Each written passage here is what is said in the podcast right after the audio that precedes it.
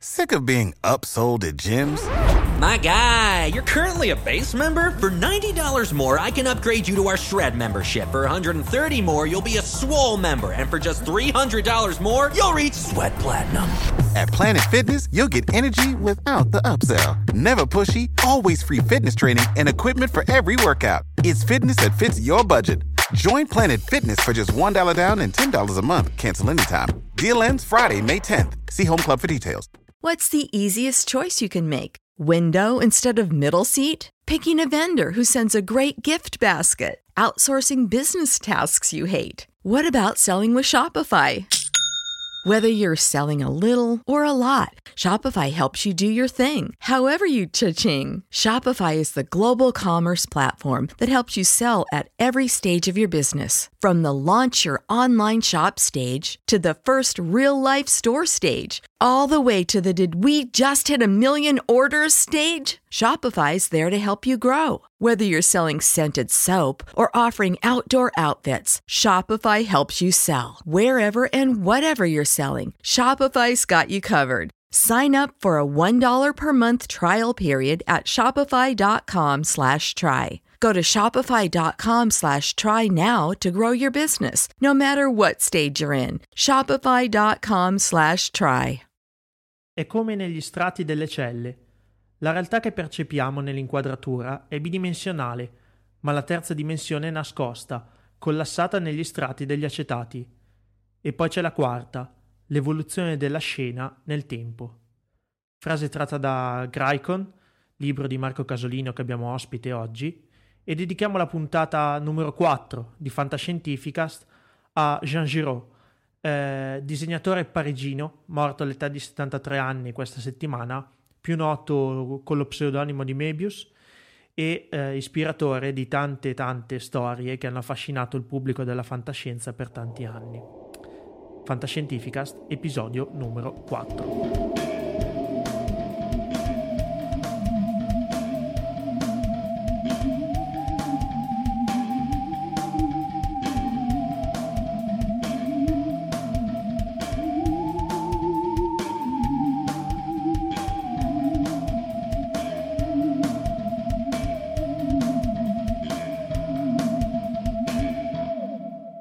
Fantascientificast, puntata numero 4. Siamo già a 4, ebbene, sì. Sì, non sembra, eh, Paolo?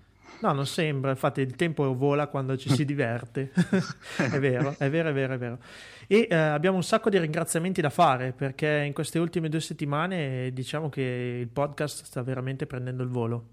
No, direi di sì. Eh, vogliamo ringraziare, direi a questo punto mi faccio promotore di tutto l'equipaggio e ringraziare in maniera assoluta i nostri spettatori che stanno facendo in modo che il nostro podcast abbia un successo al di là delle più rose aspettative che avevamo pronosticato in fase di realizzazione. Sì, vero, è vero. Paolo? È vero, è vero. Eh, tra l'altro, se mi permetti, vorrei un attimo puntualizzare anche un paio di cose riguardo il rapporto con Scientificast. No, assolutamente sì. Nel senso che qualcuno ha fatto una donazione dicendo dividete le cose. Ecco, eh, attualmente diciamo il progetto è uno spin-off e, eh, ed è separato. Come sapete, Scientifica sta diventando associazione e eh, quindi mh, essendo associazione le donazioni vanno lì. Al momento non prevediamo nessun programma di donazioni per Fantascientificast o al limite eh, donazioni di natura, cioè birra, caffè, eccetera, eccetera, quelli siamo sempre ben accetti. Esatto, quelle... siamo sempre ben accetti, vero? esatto, daremo i nostri indirizzi, ecco. Quindi è bene un attimo puntualizzarlo e intanto vi ricordo il podcast, diciamo, originario Scientificast che trovate all'indirizzo www.scientificast.it. Detto ciò, direi che... Sì, dimmi. No, dico, a questo punto cosa facciamo? Visto che questo, in questo numero abbiamo delle grossissime novità, direi Paolo, ah, ma, vero? Cavolo, ci abbiamo lavorato duramente e lungamente. Esatto, per cui a questo punto, come dire, bando alle ciance, buttiamoci subito. Cosa faccio? Digito io o digiti te? Digito io. Vai, vai. Okay. Questa volta, sai, essendo la volta preliminare, devo, devo, devo, devo occuparmi io un attimo del, eh, dell'apertura eh, del portale. Esatto, ti prendi te responsabilità. Per ok, va, via. Aspetta, vai. Vado.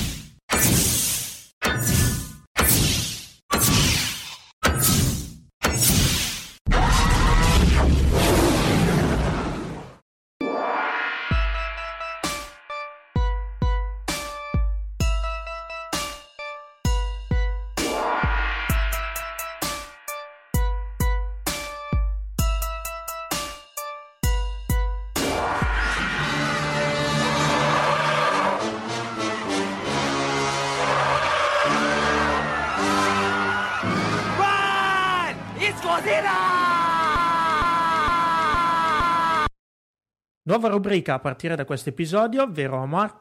Sì, direi di sì. Eh, diciamo la nostra nuova rubrica che la, si intitola Big in Japan. Da, da eh, come si sarà intuito dalla sigla. Esatto. e, e, di cosa parliamo in questa rubrica? Parliamo dei cosiddetti kaiju eiga, che è una parola giapponese che vuol dire film, letteralmente film di mostri. Uh, ovviamente i nostri, subito i nostri ascoltatori più più, più, sgamati verrà in mente Gamera, Godzilla e tutto il pantheon di mostri giapponesi. E tutta compagnia briscola, come si dice. Esatto.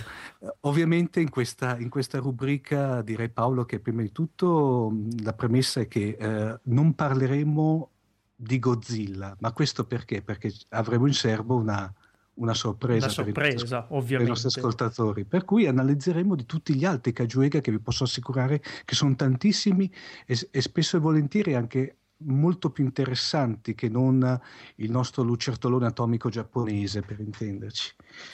Eh, un'altra cosa, ragazzi, mi raccomando, perché questa qui è un'area spoiling warning, per cui come dire, stiamo attenti perché passerò alcuni spoiler. Ecco. E direi che prima di entrare nel vivo del primo mostro giapponese, adesso la parola io non riesco a pronunciarla ancora, mi eserciterò, direi di introdurlo con la colonna sonora originale degli anni 50.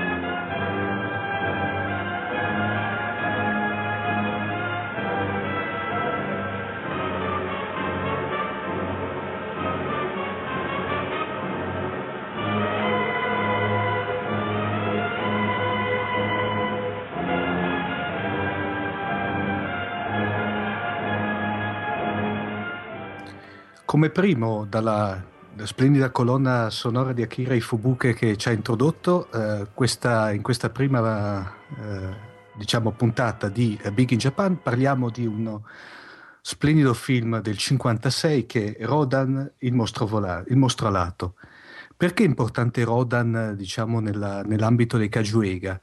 per eh, due grossi motivi. Il primo di tutto è il fatto che ci introduce appunto il personaggio, fra virgolette, di Rodan, grosso personaggio su tutti i punti di vista. Il secondo perché... Esatto, il secondo perché è eh, il primo Kaiju Ega che viene realizzato a colori. Eh, teniamo conto che gli unici due che erano stati girati fino allora, per cui erano i primi due capitoli della saga di Godzilla, erano già stati girati ancora in bianco e nero. Vediamo velocemente la trama senza cadere molto nel dettaglio. Eh, diciamo che in una miniera di carbone vengono situata nei pressi del monte Aso, nella zona del Kyushu in Giappone, eh, vengono rinvenuti alcuni corpi eh, straziati di, di, alcuni minatori. Eh, si scopre che questo, il risultato di, questa, eh, diciamo, di questo scempio sono state delle gigantesche larve chiamate meganuron, eh, che risiedono nei sotterranei della, della miniera. Ma eh, non è su questo che bisogna focalizzarsi, ma un, uh, un giovane ingegnere, Shingeru, scopre, assiste durante diciamo, gli scavi per scoprire le cause di queste morti, al dischiudersi di un uovo di un gigantesco uh, pteranoddattilo, per intenderci, che è il nostro sì, un, diciamo un, un dinosauro volante, cose molto larghi, che è il nostro, il nostro Rodan, che eh, comincia per intenderci a scavarsi, a raggiungere la superficie e lasciandoci la solita canonica scia di distruzione.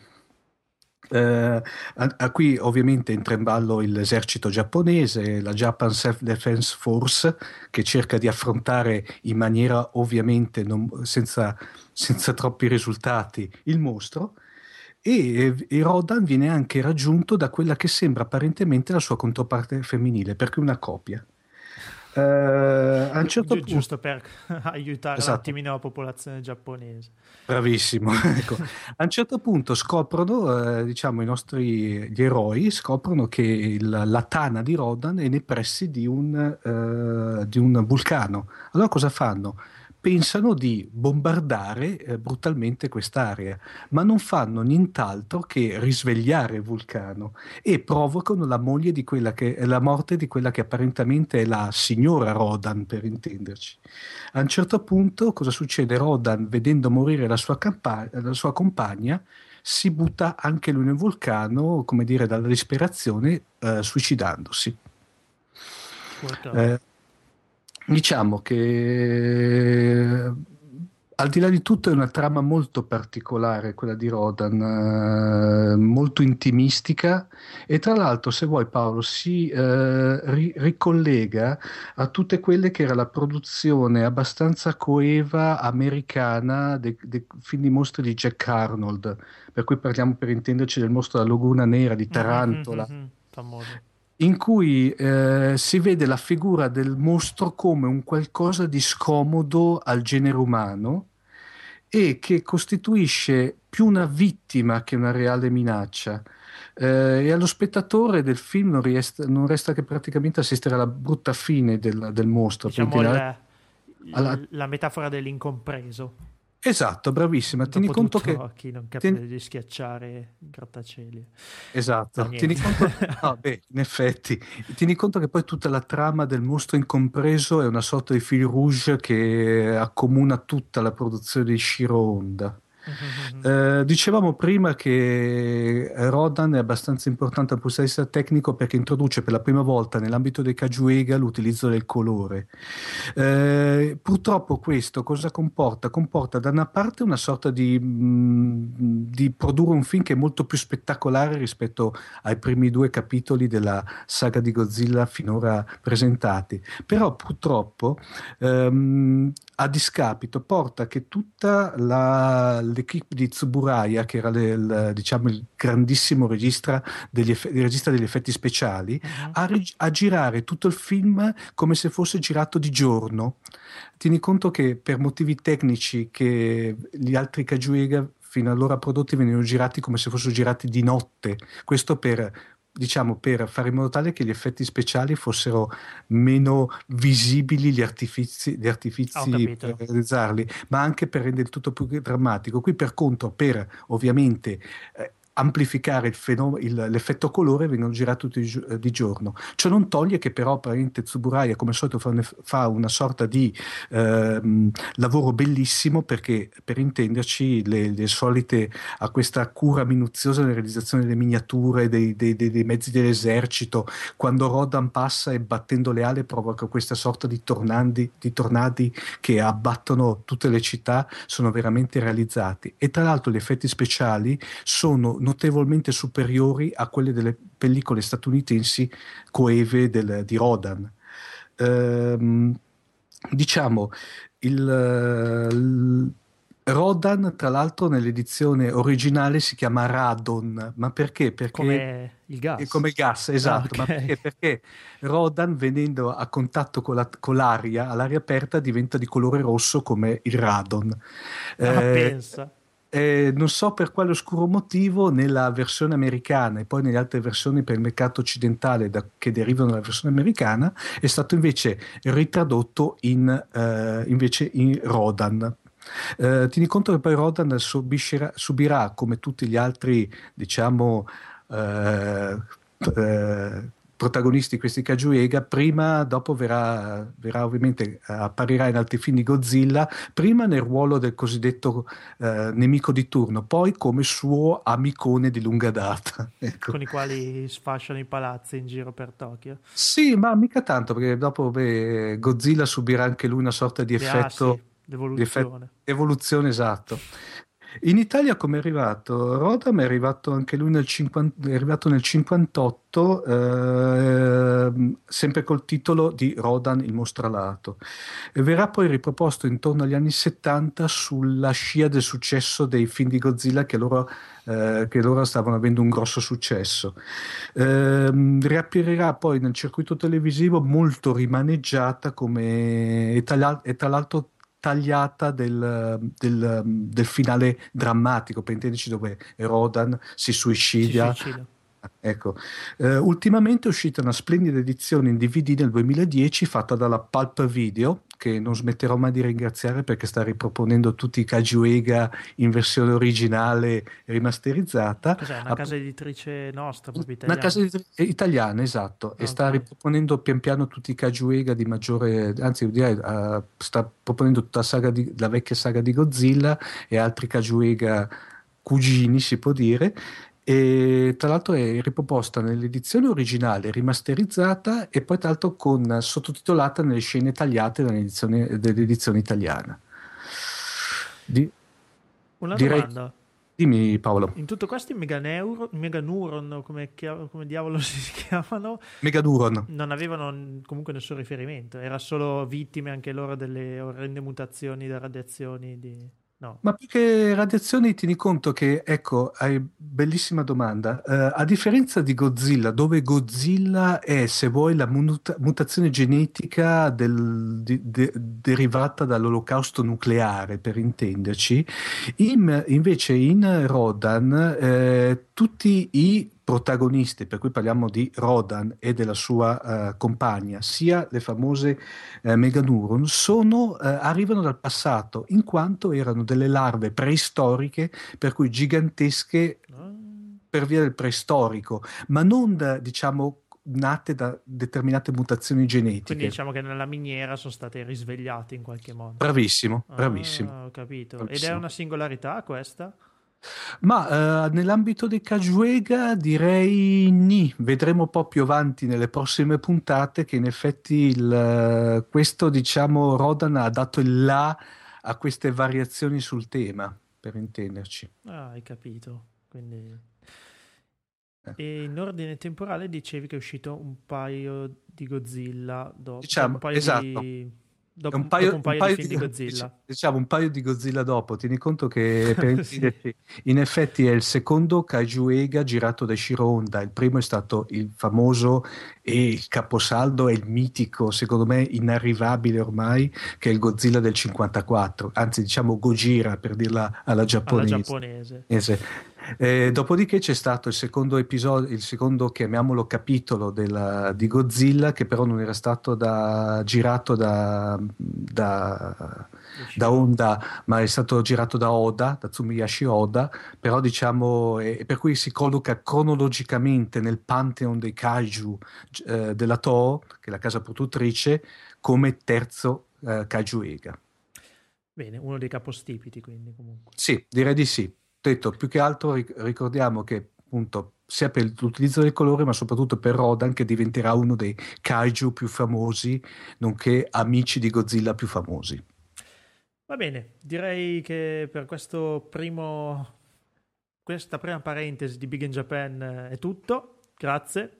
È interessantissimo, io veramente non vedo l'ora di ascoltare il secondo, il secondo Kajuega, giusto? Sì, sì, esatto. Eh, vedremo, vedremo, poi per il, seco- per il, secondo, anche perché, come ripeto, vediamo i ragazzi al di là, uh, sono portatrici anche di certi messaggi al di là della, di quello che possono passare ad una prima vista, per cui i classici film con le persone dentro le, le, le tute, per intenderci, no? dentro i vestiti dei mostri, sono qualcosa che vanno al di là e spesso e volentieri sono portatori anche di idee abbastanza innovative. Ok, voi fateci sapere quello che ne pensate, ovviamente vedremo anche di soddisfare quelli che sono i vostri desideri per questa rubrica. Direi di ah, passare... Uh, quindi, ov- sì, ovviamente. Paolo, eh, se poi diciamo all'interno delle note dell'episodio troveranno il link per una scheda un pochino più dettagliata, dettagliata. Del, del, del film. Ok, direi di passare a questo punto al secondo quadrante.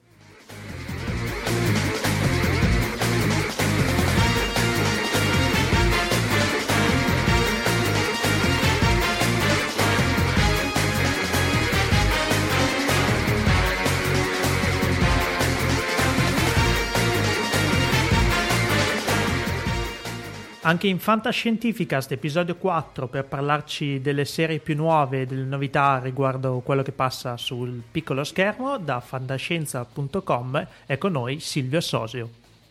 Ciao, ciao, ciao. Silvio. Allora, hai un po' di argomenti da, da mettere sul braciere oggi. Ma sì. Eh, Iniziamo con l'attualità, direi. Di un paio di serie. E cominciando subito col dare una notizia che è proprio di questi giorni, la, il mancato rinnovo di Terranova. Terranova, credo che lo sappiate, è andata in onda anche in Italia, questa serie prodotta da Steven Spielberg, eh, ambientata nel, mesozoico, eh, quindi dinosauri, eccetera, eccetera, mh, mm, che è, andata, è, stata una delle serie più attese del, della scorsa stagione, ma ha ottenuto risultati molto inferiori alle attese. Diciamo che era già nell'aria, questa... ne parlavi diciamo... forse l'altra volta. Ah sì, eh, gli appassionati di fantascienza, quelli del nostro sito in particolare, eh, la prendevano tutti abbastanza in giro perché era una serie abbastanza eh, stucchevole, diciamo che è centrata su, su, questa famigliola, quindi è una specie di casa nella prateria ambientata. è una cosa che veramente può andare bene, diciamo, come serie per famiglie. Infatti, qualcuno diceva: eh, era una bella serie che potevo vedere tranquillamente con i miei bambini, d'accordo, però l'appassionato di fantascienza vorrebbe qualcosa anche magari un pochino più intrigante. Rimane un attimo atterrito, diciamo. E l'unico aspetto positivo di questa serie è stato quello di far rivalutare la serie precedente di Steven Spielberg, Falling Skies, che era stata considerata una delle peggiori serie del secolo, nova, e scazzarla da questa posizione. Eh, un, un, fenomeno involvente, cioè, involvente, cioè una gasava l'altra per intenderci. Adesso aspettiamo punto. la serie che farà rivalutare Terranova. Con... eh, bisogna dire che Steven Spielberg ne sta inanellando una dietro l'altra eh, perché ehm, adesso sta andando in onda una terza serie prodotta da Steven Spielberg che è The River di cui adesso vi dico due o tre cose. Comunque, Falling Skies e Terranova sicuramente erano si parla sempre di serie prodotte da poi i creatori e i conduttori della serie sono altre persone, non è Steven Spielberg in, in, in persona, insomma. Però Falling Skies e Terranova erano eh, più facilmente accreditabili a Spielberg perché prendevano le idee da due dei film di Steven Spielberg più famosi. Uh-huh. Falling Skies era un po' un seguito di eh, La guerra dei mondi, se si vuole, mentre Terranova è un po' un, una continuazione di Jurassic Park in un certo senso. No? Sì. Poi in entrambi questi casi Spielberg si può dire che ha fallito miseramente, anche se Falling Skies è stata rinnovata, ma va su un canale molto piccolo, mentre Terranova che andava sul canale importante, eh, la Fox, è stata alla fine cassata, soprattutto perché gli ascolti non erano eccezionali, ma potevano anche starci, però la serie era molto costosa, per cui con quei costi e, e, e, quel tipo di spettatori non andava bene. Mm. Per dire una serie come Alcatraz che ha più o meno gli stessi ascolti, poco di più di Terranova, ma costa decisamente meno, quindi probabilmente andrà avanti. Ecco. Eh, a questo punto sarà come te accennavi l'altra volta, Silvio, felice il buon JJ perché il, eh, diciamo, il destino di, uh, di, Alcatraz non dipendeva, era legato a diciamo alla, a, doppio al, filo, a doppio sì. filo con l'insuccesso di, di, Terranova, giusto se non mi ricordo sì, male. Sì. Eh, curioso perché abbiamo queste, questi due grandi personaggi, Spielberg e, e J.J. Abrams, che a sentire i nomi sembrano due persone di grandissimo successo che in questo periodo con le serie televisive sono uno messo peggio dell'altro, quindi Spielberg sta andando eh, veramente in rovina. Abrams è sempre sul filo che se la cava per il rotto della cuffia, però anche lui insomma, perché Fringe è bellissima serie, però è sempre ogni anno non si sa se viene rinnovata perché ha troppo pochi spettatori. Alcatraz va benino e forse va avanti, però obiettivamente non è che piace moltissimo. Non brilla. Non brilla. Più bella invece è Person of Interest di cui parliamo subito dopo. Adesso volevo solo dire ancora due parole su The River, che è la terza serie di Spielberg. Eh, in questo caso decisamente migliore eh, come eh, accoglienza. Ehm, è anche una serie molto meno Spielbergiana eh, come, come impianto. È prodotta da Spielberg, ma di Spielberg c'è veramente poco per dire non ci sono bambini, quindi anche se c'è in effetti una famiglia. In realtà, a dire il vero, ogni tanto c'è qualche flashback perché il figlio del protagonista, che poi in realtà è il protagonista della serie, è un giovanotto, sarà, avrà 30 anni, così, però spesso si vedono i flashback di quando era bambino. Probabilmente questa è stata una richiesta specifica del produttore. eh, Marchio la... di fabbrica, diciamo. Esatto. È una serie di genere horror sostanzialmente ehm, la possiamo chiamare, è stata definita Lost eh, fusa con uh, Blair Witch Project perché è girata quasi sempre in soggettiva con la telecamera eh, in braccio ai personaggi. E, ehm, la, il plot, diciamo, è questo, c'è questo, eh, questo personaggio della televisione che faceva documentari, una specie di eh, non Piero Angelo, il figlio, come si chiama, non mi viene. Alberto. Eh, Alberto. Angelo, ecco, diciamo, un personaggio di questo tipo che va a fare documentari in giro per il mondo e sparisce in mezzo all'Amazzonia. Quindi la famiglia mette su una spedizione per andarlo a cercare e, e si scopre in pratica che lui si è avventurato in questo territorio eh, sacro dove si pratica il voodoo e altre magie, eccetera, alla ricerca della vera magia.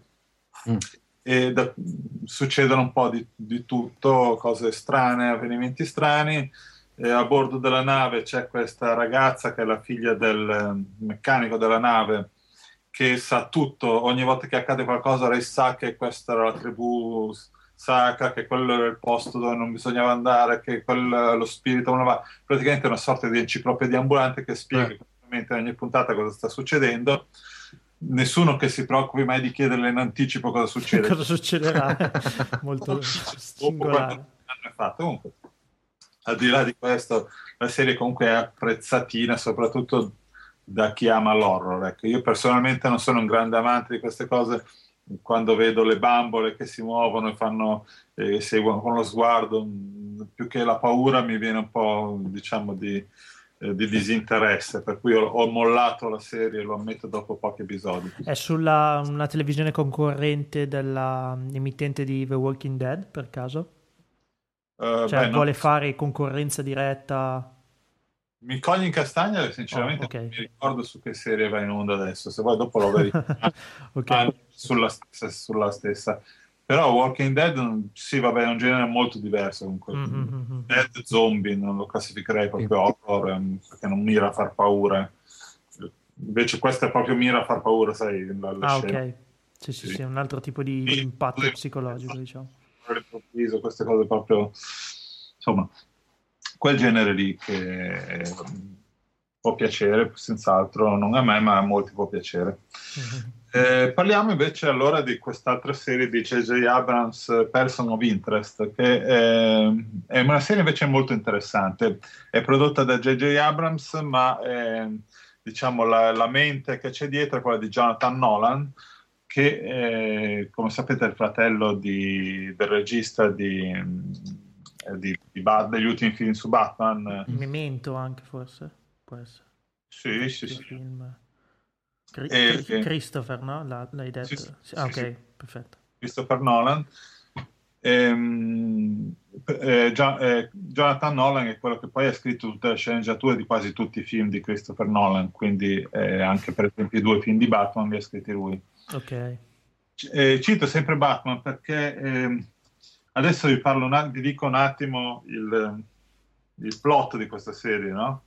Allora, c'è questo personaggio che è una specie di giustiziere eh, che, che, gira per New York, eh, ha a disposizione una grande fortuna economica e la sfrutta per crearsi dei gadget tecnologici che gli danno un sacco dei poteri. L'ho già per... sentita da qualche parte, in effetti. abbastanza. Eh, in effetti era venuto fuori proprio in una discussione interessante su Facebook questa analogia con il mondo di Batman. Eh, anche lui ha eh, un, un, un, detective della polizia che eh, ufficialmente dovrebbe dargli la caccia, ma in realtà è, è suo alleato in questo caso si chiama Carter, non si chiama commissario Gordon, però il tipo di personaggio è lo stesso, anche se questa è una donna in realtà. E, ehm, c'è qualche le- differenza che lo rende, lo rende, interessante, diciamo. Innanzitutto Bruce Wayne e Batman in questo caso sono due persone diverse, non è la stessa persona.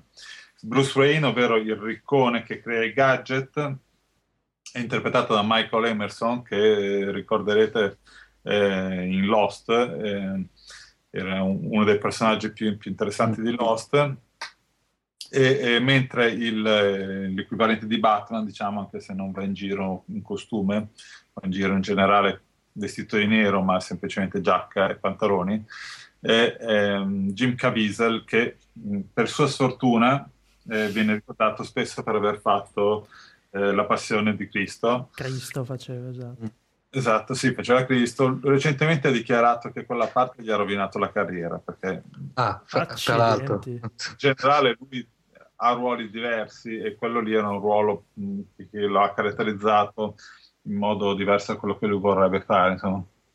Jim Caviezel, tra l'altro, l'abbiamo visto recentemente nel remake moderno di Prisoner, una serie mm. classica degli anni 70, un remake abbastanza carino, una miniserie che è andata in onda un paio di anni fa. E lui faceva numero 6, francamente era abbastanza fuori, fuori parte, secondo me, perché Caviezel è un attore bravino, ma non è certo il massimo dell'espressività, è uno con una faccia molto dura, ma, ma, sempre con la stessa espressione. Ah, okay. eh, avrebbero detto una volta con a due espressioni, una con il cappello e una senza, ma rispetto a Clint Eastwood lui il cappello non lo mette, quindi è un pochino più limitato nell'espressività. Ehm, eh, qualcuno lo considera un po' il, il clone un po' più anziano in realtà di eh, come si chiama mm, quello, quello, che fa Batman adesso, eh, Christian Bale, Christian Bale. Okay. Eh, perché è proprio lo stesso tipo di fisionomia alto, magro, muscoloso il fatto che Jonathan Noll abbia scelto un attore che ha lo stesso tipo di, di, di, di fisionomia diciamo in qualche modo rappresentativo anche di, questa eh, parallelo con, con, Batman. L'accoglienza com'è?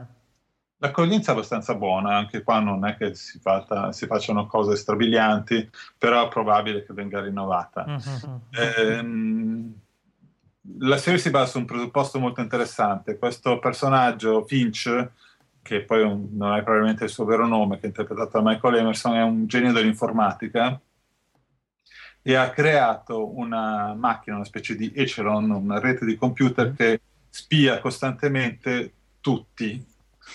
Quindi usa tutte le telecamere, tutte le fonti di informazione possibili e spia tutti. Eh, per buttare de- questi dati dentro un algoritmo che dovrebbe tirar fuori i rischi di attentati terroristici. Lui ha costruito questa macchina per il governo però non gli, dat- non gli, ha data chiavi in mano perché è una macchina molto pericolosa che permette di spiare chiunque, quindi l'ha eh, programmata per rilevare solo gli attentati terroristici. Però questa macchina rileva qualunque cosa, rileva ogni tipo di crimine e il governo su questi tipi di crimini non vuole intervenire perché non vuole che si sappia che esiste questa macchina. Allora lui ha costruito una backdoor cui per cui praticamente la macchina gli manda i numeri, eh, potremmo dire il codice fiscale della persona che in qualche modo può essere implicata in questo crimine e lui si è dato questa missione di intervenire per salvare la persona o sventare il crimine. Lui non sa se questa persona sarà il colpevole o la vittima, sa solo che sarà implicata in un crimine. Lui però è un, diciamo, un informatico, quindi un genio della tecnologia, costruisce tutti questi gadget, a disposizione un'enorme quantità di soldi, infatti non si sa bene come, però non è un uomo d'azione. Allora scrittura questo ex agente della CIA eh, caduto in disgrazia, che vive ormai come un barbone, lo ripulisce, lo rimette in pista e lo usa come agente per portare eh, avanti queste missioni. Ogni puntata c'è una missione diversa, una persona diversa da salvare, quindi anche qui c'è poca continuity, ci sono episodi che, che vivono benissimo a sé stanti, però sono abbastanza intriganti, soprattutto i personaggi sono veramente, eh, soprattutto Finch, devo dire, sono veramente interessanti e acchiappano lo spettatore. Uh-huh. Detto così, sembra una bella serie d'azione, un po' diciamo in chiave fantascientifica. Previsto arrivo in Italia? Uh, non lo so, sinceramente. Io su quando vado a serie in Italia non si poco perché diciamo ho altri modi per vederle. Chiaro. Eh, detto questo, mi arresteranno immediatamente. no, Ascolta Silvio, eh, eh, già, già dall'altra volta, eh, già la seconda serie che ci racconti che ha gli episodi, diciamo, autoconclusivi. Questa secondo te è una sorta di tattica che stanno adottando per fare in modo tale di, che la serie eh, in caso di scarsi eh, ascolti venga tagliata prima, evita di rimanere sospesa nell'aria per caso? Mm, non credo perché ehm, eh, questa sarebbe una cosa che va a vantaggio della, serie, della rete televisiva che la commissiona, non a vantaggio della casa di produzione che, che la produce. La mm. casa di produzione non vuole che la serie venga tagliata, per cui vorrebbe che gli spettatori, se viene tagliata, si ribellassero con tutti i mezzi per riottenerla. Eh, dubito che le, che le televisioni possano fare richieste di questo genere, semplicemente secondo me eh, attualmente negli Stati Uniti le serie che incassano di più come spettatori sono i CSI, i NCIS, mm-hmm. che sono tutte serie procedurali con zero continuity, quindi eh, mentre le serie con continuity ultimamente sono andate malino, persino Lost negli ultimi tempi perdeva spettatori, ehm, molto probabilmente loro hanno detto eh, la continuity non funziona, andiamo sulla, eh, sull'episodico. Ah, insomma. Eh, personalmente non credo che questa scelta abbia successo, però anche darsi sì. Il concetto qual è? La serie episodica la può vedere chiunque, eh, la può vedere lo spettatore qualunque che si cambia canale, arriva lì e se la guarda. La serie con continuity richiede uno spettatore hardcore, cioè uno spettatore che se la vuol vedere si mette lì tutte le settimane. Si... La... Sì, sì, più fidelizzato, diciamo. Mm. Fidelizzato. Eh, questo apparentemente sembrerebbe un vantaggio, ma in realtà spesso lo spettatore fidelizzato tende a registrare la puntata o magari a scaricarsela o a vedersela con altre, con, in altri modi, per cui sono spettatori che spesso non finiscono nelle statistiche degli ascolti, no? per cui la serie finisce per sembrare eh, che abbia meno spettatori di quelli che in effetti sono. E tra l'altro comunque è anche proprio così, perché se vogliamo uno spettatore che registra non vede la pubblicità, quindi dal punto di vista dell'emittente è come se non avesse visto la trasmissione chiaramente. Va bene, bene. Silvio, ti aspettiamo per uh, future serie, future info in merito al mondo del piccolo schermo. Sei sempre molto bene, aggiornato. Alla prossima puntata, ah, quindi. volevo, dare, volevo, dire ancora una cosa. ah, posso. prego, dimmi. Prego. No, visto che siamo qua, eh, a fine marzo, fra un paio di settimane, c'è a Fiuggi la DeepCon, è una bella convention con eh, Bruce Box Lightner come ospite, per chi ha oh. presente fantascienza vale senz'altro la pena di... Babylon 5. Esatto. E poi invece a fine maggio, ma ne parleremo ancora, ci sarà la Stickon con la convention di Star Trek, quest'anno è anche convention italiana con vari attori di Star Trek e in particolare con lo scrittore Paul Di Filippo che sarà ospite. Quest'anno c'è la Mac... Beverly Catcher, insomma, non mi, non mi viene in mente... Gates McFadden.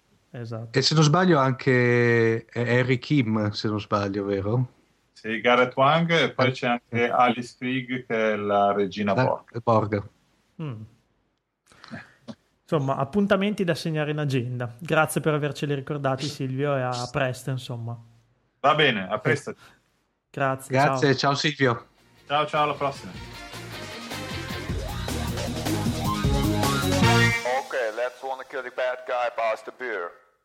Come promesso, l'episodio 4 sarebbe stato pieno di novità e non manchiamo mai di esaudire le, le promesse che facciamo.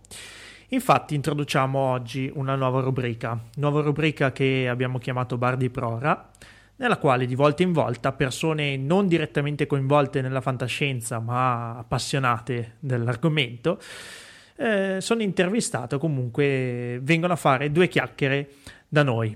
Prima di tutto direi di anche questo introdurlo con lo stacchetto prestabilito, no? Direi di sì. E che stacchetto.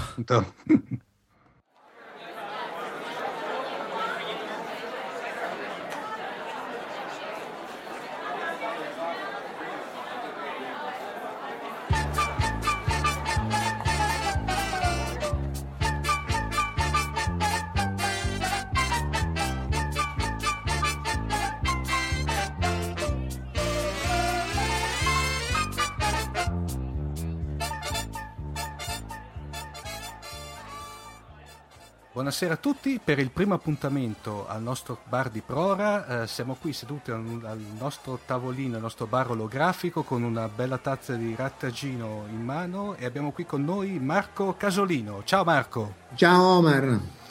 Dunque Marco, parlaci, raccontaci un po' di te, eh, sia a me e ai nostri spettatori.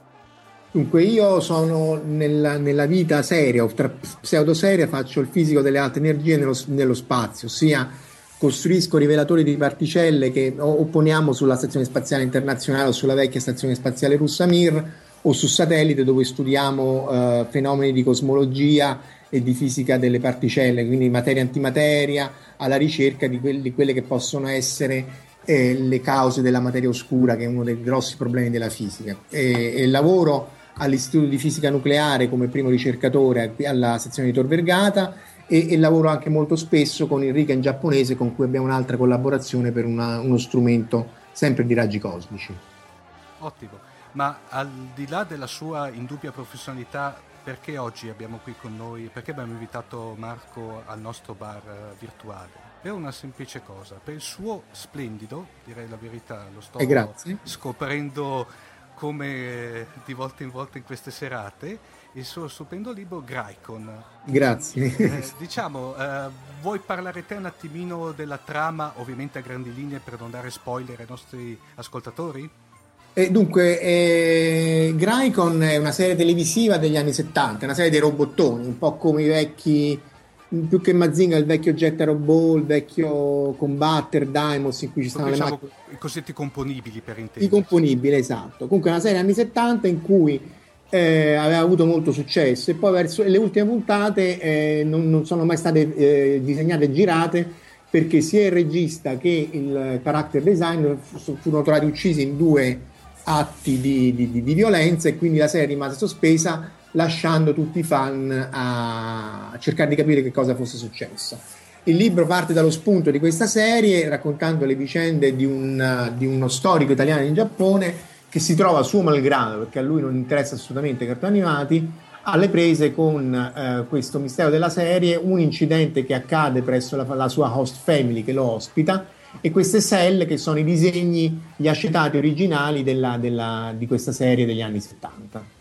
Poi non vi rovino troppo la, la, la storia, se no... Eh. Eh, esatto, no, ma poi... Eh, ecco, eh, dunque, in effetti io devo dire la verità, Marco, come ti accennavo nel fuori onda, lo sto per completare. Devo dire però che um, è un ottimo mix fra thriller, uh, citazioni molto Uh, più nerd che otaku, vero? Perché c'è il problema della definizione di otaku, vero Marco? Appassionato, nel sì. senso che è, otaku è un termine che in, in giapponese è, è, considerato derogatorio, soprattutto in relazione all'animazione giapponese. È un appassionato e, e, e io diciamo, è un atto, se vogliamo, messi in altri termini, è un atto di amore o di affetto per tutte queste serie che ci hanno accompagnato dall'infanzia, adolescenza e così via che però hanno uh, molto più di quello uh, che, che, che, uno vedeva all'epoca. Per esempio, ci sono serie storiche, serie che richiamano a serie storiche e così via. Quindi molte citazioni, è chiaro, quando uno poi fa un libro cerca di metterci il più possibile senza cercare di essere autoreferenziale, ovviamente, perché poi quello è un errore però insomma eh, immagino che anche tu Omar ti ci sei ritrovato in molte dei, dei no, robot citati no direi di sì anche perché da un lato ho apprezzato veramente la profondità eh, delle argomentazioni soprattutto ti facevo sempre l'esempio nel fuori onda fa- quando te diciamo tanto non diamo spoiler qua c'è a un certo punto una sorta di disgressione in questa eh, circolo di, di, nerd in cui il protagonista eh, spiega la genesi della vera corazzata Yamato, per intenderci quella della seconda guerra mondiale. Sì, eh, sì. E poi tra l'altro c'è anche una bellissima citazione sul fatto che della differenze a livello di editing fra la serie quella originale giapponese eh, e la serie americana ma poi devo dire la verità Marco, quello che mi ha eh, veramente eh, colpito del libro sono tutti gli accenni al mondo della fisica, per cui il tuo mondo diciamo professionale, che sono veramente ben fatti. Devo dire la verità, sono anche spiegati in maniera eh, usufruibile anche ai ai, ai, più degli spettatori senza avere un particolare background scientifico. Per mm, questo veramente Grazie. complimenti. Beh, eh, que- prego, prego, no, scusa. Vai, vai, vai tu, scusa. No, no ti dicevo, questo mh, mm, beh, cioè, mi fa piacere di questo, lo sforzo che hai fatto, perché evidentemente perché proprio bisogna anche spiegare che la fisica fa anche parte vitale eh, all'interno della storia, vero? Ma, Beh, eh, quello è l'altro atto di, di, di, di amore di affetto, essendo diciamo, il, il, mio lavoro, ma insomma non è un lavoro, è una passione. E allora una delle cose che uno trova spesso nei libri è, o nei film è, è, è, che invece i cartoni animati e i fumetti rispettano meglio, è che la fisica è tutta sbagliata. E, e sto, storie completamente implausibili e sbagliate, allora ho detto, sentite, una volta innanzitutto voglio vedere se si riesce a scrivere una storia decente o passabile eh, rispettando quella che sono i misteri attuali della fisica, rispettando quella che è la fisica eh, esatta, eh, senza essere di nuovo autoreferenziale, perché appunto deve essere una cosa fruibile per tutti, non solo per gli addetti ai lavori, altrimenti è noiosissima. E, e, e, però metterci dentro un mistero che si lega a questa, a questa serie televisiva. E, ehm, e, spero di esserci riuscito, questo sta, ovviamente sta al lettore la larga sentenza. Eh, è certo che la passione con cui tu, moltissimi fisici fanno ricerca con fondi anche sempre decrescenti, cercano di, di capire i segreti dell'universo, appunto materia oscura, eh, la supersimmetria, abbiamo visto l'Higgs e così via, è, una, è quasi è più di una passione di un detective, più di una passione di un thriller, quindi eh, spero che qualcosa di questo sia permeato nel, nel, nel romanzo. Ma detto, fino adesso direi di sì. Una, l'altro una, anche una cosa interessante che mi ha molto colpito e devo dire la verità, uh, colpito in quanto ero totalmente, uh, mi era totalmente sconosciuta la, la, vicenda, è quella cena a un certo punto che fai della, della, trama, diciamo che non è uno spoiler perché è una sottotrama abbastanza uh, che non è che dà, dà tante anticipazioni sulla, sulla storia, del famoso Pulgasari Ah, beh, sì, Pulgasari è il gozzillone autarchico della Corea del Nord. Eh. Semmai accennare un attimo ai nostri ascoltatori perché è una vicenda veramente che sembra addirittura degna di un film di, fan- di fantascienza a sua volta. sì, eh, eh, allora è una storia che se uno scrivesse in un libro eh, inventando dice no, non può essere. Insomma, la storia è questa eh, eh, Kim Jong-il, che era il figlio del, al tempo di Kim Il-sung, il dittatore della, della, Corea del Nord, era appassionato dei film di Godzilla, credo ne, così come me, te, come molti, come tutti direi. E ha detto no, ma anche, anche la Corea del Nord deve avere il suo Godzilla, la versione Godzilla. E fino a qua va bene. Che cosa fa? Rapisce il regista e la moglie della Corea del Sud, il più famoso regista della Corea del Sud e la moglie, tra l'altro i rapimenti in Corea del Nord anche in Giappone hanno rapito moltissime persone, per, soprattutto per insegnanti di giapponese, per insegnare il giapponese alle spie della Corea del Nord. Comunque lui rapisce eh, regista e moglie del regista e dice adesso tu mi fai la versione del nordcoreana del, de, di Godzilla.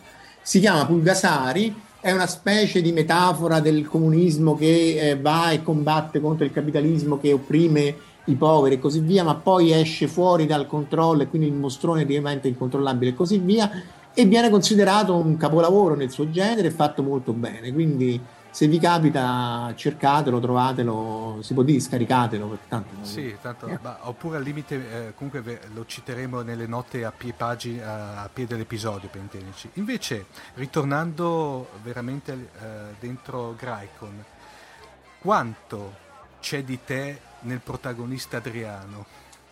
Ma eh, direi molto poco, innanzitutto perché eh, nel, nel, nel, romanzo c'ha, un sacco di donne, cosa che insomma non, direi che non, non rispecchia il sottoscritto. Secondo, eh, non è una storia autobiografica perché lui va lì da dottorando e non è, insomma, io ho lavorato molto, sono andato in Giappone a lavorare molto più tardi. Eh, quello che c'è eh, sono ovviamente piccoli aneddoti, le curiosità sul Giappone che eh, eh, molte delle, non direi neanche stranezze, delle peculiarità della vita quotidiana, è chiaro che uno eh, mette nel romanzo le cose con cui si incontra eh, e che quindi che lo colpiscono. Per cui una per tutte, allora, tanto per citarla, perché se non è uno spoiler, in Giappone hanno la lattina di Coca-Cola piccola e grande che costano la stessa cifra. Io dissi a tempo alle mie amiche giapponesi, scusa, ma perché si sono sbagliati? Dice no, se tu vuoi la lattina piccola prendi, c'è poca sede, prendi la lattina piccola, se c'è tanta sede prendi la lattina grande. E io non glielo dissi perché sennò faceva una figuraccia, dico scusa, ma se io ho poca sede prendo la lattina grande comunque e poi butto quello che avanza, da buon pessimo italiano. Quindi questi, questi piccoli aneddoti, magari anche me- meno brutti di come l'ho raccontato io, sono quelli eh, eh, autobiografici, ma la storia è assolutamente eh, di fantasia. Sì, tra l'altro poi Adriano fa un'evoluzione all'interno della storia da diciamo perfetto, come dire, eh, fruitore di, eh, di, fantascienza, soprattutto il campo anime, eh, genere mecha. Uh, inizialmente molto l'aveva subita da giovane, poi pian pianino vedo che però si innamora quasi del genere, complice proprio Graikon. Non so se ho visto male, ho letto male, scusa Marco. Ma eh, diciamo suo malgrado, è chiaro che poi lui si, si appassiona, comunque è costretto a interessarsi al genere e a tutte le sfaccettature lui è uno storico e, e, quello che comunque si ritrova, appunto tu avevi citato prima la Yamato, che era la, la, la, la corazzata, la più grande corazzata assieme alla gemella Musashi di, di, di, di tutta la storia del, dell'uomo. E, e, cioè c'è molto nell'animazione giapponese che trae dalla storia. Ora, a parte la, questione di Hiroshima e Nagasaki, eh, la seconda guerra mondiale ha influenzato molto eh, la cinematografia animata e non giapponese quella della Yamato che insomma è un, un, viaggio suicida in cui le 3.000 persone vengono mandate a morire in una difesa strenua, eh, non c'erano più flotta, non c'erano più eh, aerei d'appoggio e niente, a combattere contro la, tutta l'armata americana. E, insomma è un atto di follia se vogliamo, però è un atto di sacrificio che eh, nella sua follia e nella sua tristezza, perché poi solo 300 persone si salvarono. Sì, tra l'altro era, era, andata in un attacco, meno, questo che io sapevo prima di leggere il libro, era andata in una sorta di attacco kamikaze, praticamente. cioè era, sì, conscia, era conscia già di non, di non tornare indietro. Es- esatto, esatto, come tu saprai non aveva neanche il carburante per sì. tornare, perché non era proprio previsto uh, che, che, che tornassero indietro. E, e, quindi questa qui poi la chiamata è quella che poi risorge in Star Blazers come, come cartone animato che tra l'altro quest'anno dovrebbe uscire l'ennesimo remake perché questo è un altro problema sì. della, dell'animazione giapponese che sono onestamente un po' a corto di idee, rifanno sempre remake su remake su, su ba, ba, basta vedere qui purtroppo essendo uno dei miei miti però devo, è una delle grosse critiche che io faccio al buon Gurnagai che non fa nient'altro che riproporre la Bazin Saga condita in eh. x mila salse per intenderci eh, sì, di fatto, magari, giustissimo magari io farei così farò Gragon 50 tra 60 anni se sta successo però dai voglio dire Gonagai inventati una cosa un po' differente. Ogni volta sono sempre gli stessi robottoni. Beh, però sai, quella della crisi di fantasia la vediamo anche se vuoi anche, nella, anche dal lato opposto del, del, del globo, no? anche in America vedi che vedo male, anche eh sì. lì vedo male un riproporre fra reboot, remake, eccetera, eccetera, anche lì la, oh, la fantasia regna sovrana. Bene, Adriano, ti ringrazio molto, anzi ti ringraziamo molto. Adriano è quello del libro, io sono Marco. Eh, vedi, questo qui è un lapsus freudiano, vedi. però, però, va bene comunque. Eh, eh, Marco, ti, grazie molto della, della, della tua presenza. Troverete, i nostri ascoltatori troveranno i riferimenti a Graicon nelle note dell'episodio. E a questo punto cosa dire? Ti aspettiamo per un Graicon 2? Beh, innanzitutto eh, vediamo come va, come va, avanti questo, questo Granicon. Eh, eh, il finale, non dico niente ovviamente, se no eh, è, è, un finale che ha senso, voglio sperare, però non è un finale completamente chiuso, quindi vediamo un po' come cosa succede. Eh, qualche idea ce l'ho, ma non è, non è, facile, appunto per non cadere poi nella ripetizione della, del, del genere. Comunque, speriamo bene. Va bene, a questo punto, come si suol domo arigato. Doi tashimashite. Alla prossima, ciao Marco. Ciao Omar, grazie a te.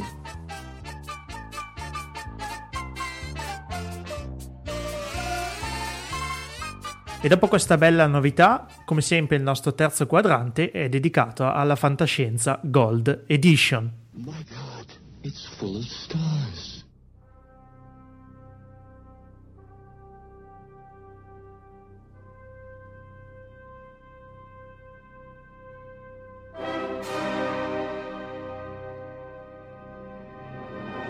E anche oggi dal suo Holo Studio della nave Resurrection abbiamo qui con noi il Cylon Prof. Ciao Max. Carissimi amici dell'altra galassia, eccomi qui, eccomi qui. Ciao Max. Ciao Omar, ciao Paolo, tutto bene? Sì. Direi di sì. Sicuro, sicuro, vi sento troppo tranquilli in presenza di un silone. Non avete, Eh. ancora, non avete ancora fino in fondo apprezzato le sottili trame che sto tessendo intorno a voi per farvi cadere nella mia trappola. Ho la- Sto hackerando il Abbiamo codice. lo studio del- per vaso di radiazioni, quelle che Bloccano. Una, cioè- una delle cose più belle delle primissime puntate, no? L'attacco informatico, no? Sì, Sì, Eh, io in quanto professore di informatica non posso fare a meno di infilare qualche virus dentro il vostro codice. bene, Ah, buono a sapersi. Ma era per quello allora Max che avevo il navigatore della macchina che mi dava delle informazioni sbagliate. Eh, che cominciava a portarti fuori. Più che, altro, più che altro a me mancano 10.000 euro sul conto corrente. sai, sai, più che il Si è navigatore. accorto, mannaggia. eh sì, bisogna starci bene attenti con i Allora. e col software. Eh sì. Allora, ragazzi, quest'oggi una, eh, in- in- mettiamo il piede, come si suol dire, entriamo nello scenario delle grandi saghe, che qui ci vorrebbe, insomma, si potrebbe fare l'enciclopedia della fantascienza delle grandi saghe. Ce n'è una che a me piace da impazzire, che è l'argomento della chiacchierata di questa puntata, che è il ciclo dei Vor, anche detta la saga dei Vorkosigan, di Lois McMaster Bujold, che ha eh, come protagonista un personaggio chiamato Miles Vorkosigan. La Bujold è una di quelle delle grandi madri della fantascienza. Pensate che credo l'unica scrittrice di fantascienza ad aver vinto ben quattro premi Hugo, eh, record che condivide solo con Robert Heinlein, se non vado errato. E, mh, però non parlerò di lei perché su questo ci sarà poi una sorpresa. Qui eh, mettiamo un cliffhanger per una delle prossime puntate di Fantascientificast. Invece ci concentreremo oggi assolutamente su eh, Miles Vorkosigan e su questa saga. Eh, come sempre nelle saghe c'è un intero universo che è stato disegnato da questa, da questa scrittrice e che appunto ruota però intorno, questa è la caratteristica che mm, mi piace molto, che mi ha colpito molto, ruota intorno a un singolo personaggio che fa diciamo un po' da filo conduttore di tutti i romanzi della serie e eh, il capolavoro della Bojold è stata quella di mh, far crescere il personaggio, cioè la cosa che eh, avvince, che rende eh, assolutamente godibilissima eh, lo, lo sviluppo della saga stessa è che pur essendo ogni romanzo tutto sommato autoconclusivo, si tratta di space opera pura, almeno nella prima parte del ciclo, che attualmente consta di quasi una ventina di titoli tra romanzi e racconti. Ehm, quindi era space opera nel senso di quelle trame che comprendono un impero galattico, eh, avventure, eh, astronavi, segreti da svelare, battaglie nello spazio e sui pianeti, insomma, quella- tutto quello che va sotto il classico eh, aggettivo appunto di, ehm, di space opera. Però ehm, ognuno di questi romanzi, appunto indipendente di per sé in termini di trama, in termini di sviluppo della storia, in termini di, di avventura, eh, vede anche la crescita del personaggio. Ah, Bourgeois ha avuto, il- ha avuto il ah, coraggio, mhm. diciamo così, di far sviluppare, di far crescere il suo personaggio. no? Ci sono dei personaggi famosissimi, mi viene in mente Tex per parlare dei fumetti, no? Mhm. che tutto sommato fin dall'inizio no, hanno un'età ben precisa, hanno un loro contesto e riescono a mantenersi inossidabili, diciamo così, per 50 anni, restando sempre gli stessi. Invece eh, Miles Vorkosigan viene presentato nei primissimi romanzi come eh, un ragazzo e la Bujold lo accompagna a diventare uomo e poi ad attraversare tutte le fasi diciamo, che si possono immaginare nella storia di una persona, eh, quindi sviluppi personali, eh, sentimentali, sviluppi di carriera, cambiamenti diciamo, di situazione e questa capacità della Bujold di investigare, no? di far crescere il personaggio dandogli spessore via via più, cre- più importante, facendolo diventare appunto un uomo fino in fondo con tutte le caratteristiche di dolore, di gioia, di avventure, di simpatia, di momenti ironici, di momenti seri della vita, è una delle cose più belle dell'intera, dell'intera trama di questa saga.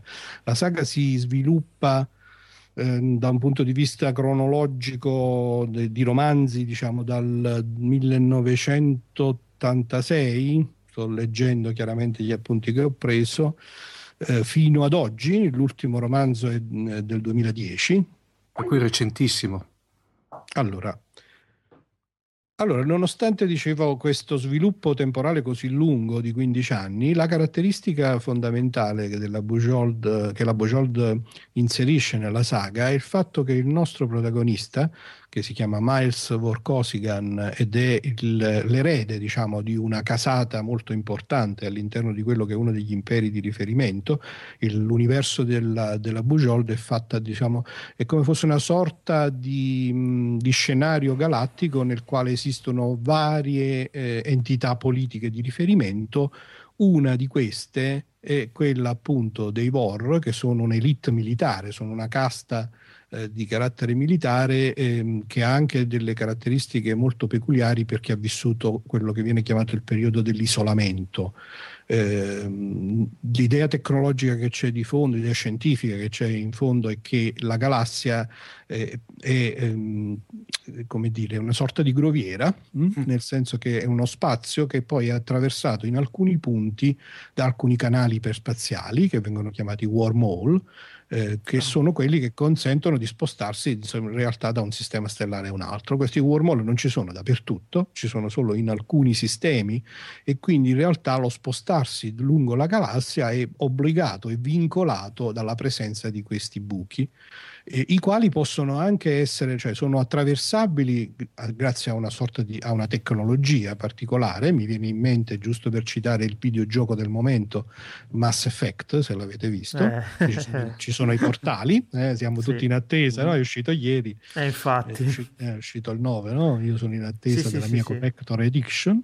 Eh, e quindi diciamo sostanzialmente questo fa sì che eh, è possibile anche chiudere questi buchi è possibile attraverso degli attentati no, rendere impossibile l'attraversamento. E quindi diciamo, il pianeta natale del nostro protagonista ha vissuto una lunga era di isolamento nel quale la comunità umana originaria che si capisce che ha influssi russi e greci come diciamo, fondamentalmente come, eh, come, cultura di riferimento, si è sviluppata appunto in maniera isolata all'interno di un sistema molto piccolo, poi solo successivamente si è inserita nel contesto galattico. Eh, scusa Max, spe- dimmi. Eh, questi eh, bu- diciamo wormhole erano di, eh, diciamo di natura naturale, passami sì. il termine, oppure erano stati precostruiti no, sono in maniera artificiale? Natura, sono connotati naturali dell'universo mm. che però possono essere attraversati solo grazie alla tecnologia che è stata mm-hmm. sviluppata e è possibile mandarli letteralmente in risonanza, quindi mm-hmm. di fatto chiuderli se non in maniera definitiva, eh, però renderli inaccessibili, inaccessibili. per lunghi periodi. A farli collassare praticamente. Farli collassare, esattamente, se non in maniera definitiva, ripeto, perché uh-huh. sono dei connotati, vengono presentati proprio come una struttura fisica, però è un po' come se fossero, che so, pole, ponti che vengono fatti crollare, dai, e poi uh-huh. uh-huh. Bella metafora rende l'idea, sì. chiaro. In effetti, quindi, questa eh, civiltà, questa, mm, una, una, delle civiltà, appunto, una delle, delle, entità politiche di riferimento è questo mini impero che poi è costituito, si scopre lungo la saga, da un certo numero di sistemi stellari, piccolo, 3-4 sistemi. Eh, uno di questi è appunto cresciuto in questa politica di isolamento, per cui ha sviluppato una cultura, come dire, un po' chiusa, molto legata a questo concetto di questa casta di nobili militare che eh, lo governa e che ha un certo, tipo di, ehm, un certo tipo di bagaglio culturale. In particolare, questo è il connotato forte della saga, eh, siccome questa comunità ha vissuto isolata per lungo tempo, ha avuto grossi problemi con le mutazioni genetiche. Quindi c'è una percezione particolarmente forte del diverso, del diversamente abile, del, che viene proprio eh, viene considerato non degno di vivere? Ah. Quindi in mm-hmm. realtà eh, il, primo, il, primo, racconto lungo della Bujold che ha avuto enorme successo, ha vinto i premi Nebula e Hugo, che si intitola Le montagne del dolore, racconta proprio questa storia di Miles Vorkosigan che torna sul suo pianeta natale e affronta una situazione particolare legata proprio a questa cultura, a questa percezione che il diverso va eliminato. Ora va detto che Miles, il protagonista, è anch'esso un diverso, una, un handicappato, perché eh, la madre è stata eh, soggetta ad un attentato durante la gestazione, per cui eh, è stata contaminata con quello che viene chiamato un virus teratogenetico che ha fatto sì che Miles sia afflitto da, una, da malattie genetiche e in particolare è una persona descritta come di eh, statura molto bassa, 1,50 m, e che è afflitto da eh, un problema grave di fragilità ossea. Praticamente un movimento brusco gli fa fratturare le ossa. Mm. Quindi all'inizio della storia lui vive fino in fondo questa, questa difficoltà, questo fatto che la sua eh, la, sua, mm, la, sua, gente lo rifiuta. Lui modo. è di nascita nobile, sarebbe destinato ah. a fare carriera militare, quindi loro hanno proprio no, come obbligo per, per, il fatto di essere nobili, di dover fare l'accademia, diventare militari, eh, assumere cariche all'interno del corpo militare, ma non può farlo o gli riesce molto difficile farlo perché pur essendo un personaggio geniale e connotato da un'intelligenza molto al di sopra del normale, però eh, non riesce a superare i vincoli fisici, non riesce a superare le prove fisiche che gli consentono l'accesso alla carriera militare. E questo, questa, questo dilemma, questa, questa, voglia di dimostrare all'universo sua, il suo valore, questo superare l'handicap fisico e affermare fino in fondo che una persona non è limitata da quelli che sono invece i suoi difetti genetici o fisici, è uno dei connotati fondamentali e, e, e la storia si sviluppa, no? il personaggio cresce umanamente professionalmente, sentimentalmente, portando sempre dentro di sé questo, no, questo, iniziale grandissimo problema, questo grande dolore che lui affronta e supera con la sua genialità, poi nell'arco della storia stessa, lungo i romanzi, mano a mano, eh, in maniera molto realistica anche in termini temporali, eh, affronta e supera questo problema anche con l'aiuto della tecnologia medica, eh, sost- viene sostanzialmente so- assoggettato a una serie di sostituzioni delle ossa e verso la fine, diciamo, i romanzi che si ambientano intorno al 2000 nostro, eh, quando lui ormai è cresciuto, è diventato un uomo, all'inizio il primo racconto è invece Miles sostanzialmente a 20 anni, eh, a oggi, ai giorni nostri, col racconto, il romanzo del 2010 ormai ne ha 40 circa, quindi più o meno vedi il passo dei singoli romanzi, ha seguito proprio la cronologia, lui è cresciuto e ha anche diciamo, superato di fatto eh, l'handicap principale, questo della fragilità ossea, attraverso l'intervento medico, ma gli è rimasto comunque il fatto di essere molto molto basso, di avere una sorta di deformità fisica, se non particolarmente evidente, ma comunque in quella cultura e con la storia che lui ha sulle spalle, certamente una delle cose che, eh, co- che ricorrono costantemente e che la Bujold descrive in maniera veramente eh, molto molto bella facendo appunto questo continuo contrasto tra quelli che sono i pregiudizi e quelle che è invece la capacità e la realtà di questa persona eh, di affrontare in maniera brillante questa situazione, di ribaltarla, anche perché è dotato non solo, come dicevo, di una intelligenza molto al di sopra del comune, ma anche di un'incredibile faccia tosta, di una voglia di avventura con la quale lui riesce eh, uno dei primi romanzi si intitola L'apprendista ammiraglio, lui riesce con un colpo appunto metà di genio e metà di, di semitruffa nei confronti di quelle che gli stanno intorno Kobayashi Maru. ad autonominarsi ammiraglio, diventa il capo di una eh, di una flotta di mercenari e buona parte della saga sarà connotata da questa doppia personalità. Da un lato lui è il figlio eh, sfortunato di questa grande casta nobiliare che però appunto eh, si muove all'interno di un ambiente culturale in cui i limiti fisici che lui ha, il suo problema di avere una deformazione genetica sembrano insuperabili, dall'altro lato è l'ammiraglio di questa forza, flotta mercenaria. Moltissimi dei romanzi sono, eh, si sviluppano intorno al, um, all'idea che comunque l'impero poi assolda questa flotta mercenaria per come dire, fare i lavori sporchi mm. e lui si ritrova quindi in prima linea come ammiraglio e nello stesso tempo dietro le quinte come agente segreto della sua um, nazione originaria.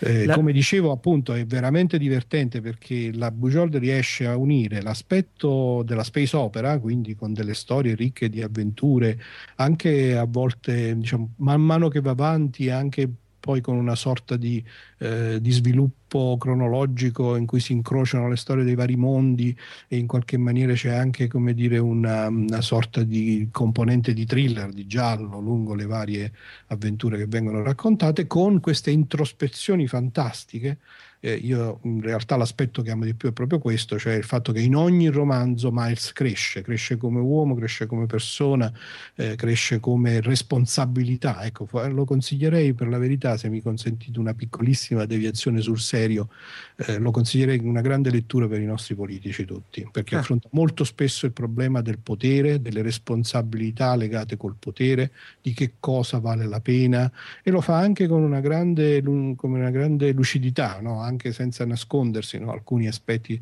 dei compromessi che a volte bisogna fare e, e, del fatto che però questi compromessi poi fanno sempre i conti con quella che è la nostra percezione dell'umanità e con i valori veri che diamo. Quindi è un po' uno specchio dei tempi anche, nel senso Secondo me di trascrivere sì. un attimo quella che è la realtà nostra nella fantascienza. Assolutamente, e um, l'aspetto più bello che rende questa saga, secondo me, eh, leggibile a tutte le età è proprio questo, queste, questa multiforme sfaccettatura, questa possibilità di essere letto a un livello di avventura pura assieme con lo sviluppo psicologico del personaggio. Cioè, ecco, è impressionante come la Bugiolde riesca a far passare veramente, far attraversare tutti gli stati che portano un giovane, un ragazzo ventenne, addirittura nei primissimi romanzi forse meno che ventenne, e lo fa crescere fino a diventare un uomo attraversando tutti gli stadi, tutti i problemi, tutte le, le cose che normalmente insomma capitano nella vita, le gioie, i dolori, gli innamoramenti, le sfortune professionali e le fortune professionali che poi fanno parte di ciascuno di noi, se volete. Per cui Max ha praticamente un po' anticipato quello che è stato fatto nel ciclo di Harry Potter, se vuoi praticamente, il fatto di prendere una... l'idea, l'idea, dello sviluppo, mm. cioè, sì certo, hai ragione, nel ciclo di Harry Potter c'è sostanzialmente un percorso simile, no? sono un ragazzino, un bambino che diventa giovane, mm. eh, nel ciclo del, dei Vor c'è un, un ragazzino, un, diciott, un diciassettenne, diciottenne che diventa uomo, che diventa adulto, fino appunto a diventare un quarantenne, che poi si sposa, che ha dei figli, negli ultimissimi romanzi c'è anche questa componente del rapporto con la moglie. La Bujold peraltro è molto nota anche per dei cicli fantasy e eh, recentemente per qualche sconfinamento nel romanzo rosa, mm. evidentemente anche lei eh, probabilmente sente proprio questo bisogno, ha sentito questo bisogno di esplorare queste altre dimensioni. La Bugiardo è figlio di un ingegnere e si vede fino in fondo, nel senso che i suoi romanzi sono assolutamente molto attenti ai particolari tecnici, spesso si basano intorno a delle idee Ecco, prima per esempio abbiamo accennato a questo fatto dei wormhole, al fatto di farli collassare, eh, quindi ci sono dei romanzi che contengono appunto per esempio delle avventure legate con il fatto che ci sono gruppi terroristici che vogliono far chiudere certi, certi condotti tra un mondo e un altro mondo e quindi c'è la descrizione anche proprio della tecnologia che spinge che in questa direzione, che viene utilizzata. E, molto spesso nello sviluppo di un romanzo è importante tenere d'occhio questi, questi particolari.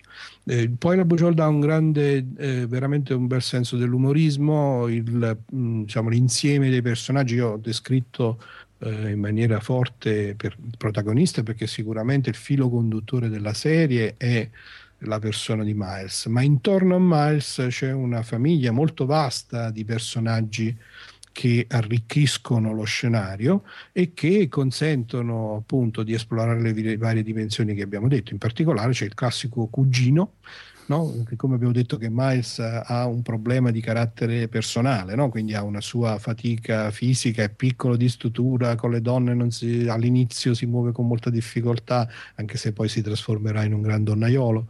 Eh, e c'ha al suo fianco il classico cugino, quello che odieremmo tutti, il cugino alto, che bello. Riesce, il Gastone. il Gastone, esatto. Stupido, ma nonostante questo riesce ad avere sempre eh, la fortuna dalla sua parte, sì sì, quindi un po' Gastone, soprattutto soprattutto piace molto alle donne e c'è questo rapporto molto divertente tra questi due cugini, poi de, con le zie, insomma eh, c'è questa descrizione della famiglia e dell'inserimento della famiglia nel contesto culturale che è assolutamente divertente. Eh, molto belli sono anche i racconti, i romanzi come ho detto sono, abbiamo detto, una quindicina circa, e sono come dire, riuniti tra di loro, no? cioè sono una sorta di trama che poi eh, dà maggiore ricchezza e pienezza alla saga di Gregor Kosigan eh, con una serie di racconti brevi. Alcuni di questi sono assolutamente eh, bellissimi, sono paragonabili al, ai romanzi in termini di profondità, in termini di eh, godi, godibil, come si dice, godibilità nella sì. lettura. Sì. Eh, e quindi insomma io come dire, eh, consiglio a tutti di cominciare a leggere la saga dei Vorkosigan e ehm, però nello stesso tempo devo avvisare che è una di quelle per le quali si rimane prigionieri e quindi alla fine non si ha mai voglia di smettere. Fortunatamente ci sono tanti magnifici romanzi e racconti da leggere. Sta, la serie dei, dei Vorkosigan è stata edita dall'editrice Nord fino all'ultimo, un Crioburn che non è stato ancora tradotto in italiano. Eh, credo che invece l'edizione inglese sia della Buy Books, sono tutti disponibili sia in formato cartaceo che in formato ebook e quindi veramente, come dire, uno di, quelle, di quei laghi, di quei mari in cui tuffarsi a piene mani. Va bene, come sempre cogliamo il suggerimento e lo mettiamo nel nostro scaffale. Vale la pena forse di dire che c'è stata anche una... Eh, stranamente non ci sono, almeno che io sappia, per il momento idee di trasposizioni cinematografiche. Uh-huh. Dico stranamente perché invece secondo me, proprio per le caratteristiche che ho detto, eh, di grande godibilità dell'avventura, di colpi di scena, di tecnologia. Mh, mm, mi meraviglio che Hollywood non abbia scoperto questo filone. Cadiamo sempre nel solito discorso che preferiscono fare sì, trame sì. idiote piuttosto che prendere... Oppure, oppure reboot o remake. Eh, che... Ecco, eh, e invece è stato sviluppato un gioco di ruolo. Ah.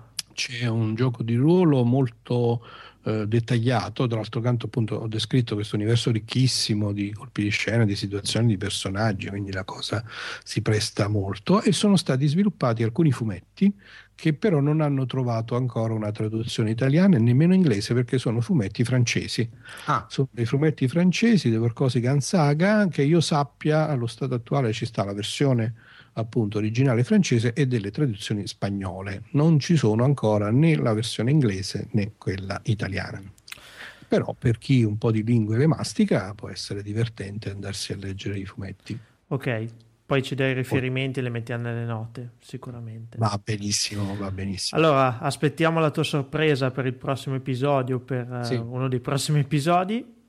Uno dei prossimi non posso impegnarmi così e alla prossima comunque. Ciao ragazzi, grazie. Grazie, Max. grazie ciao Max.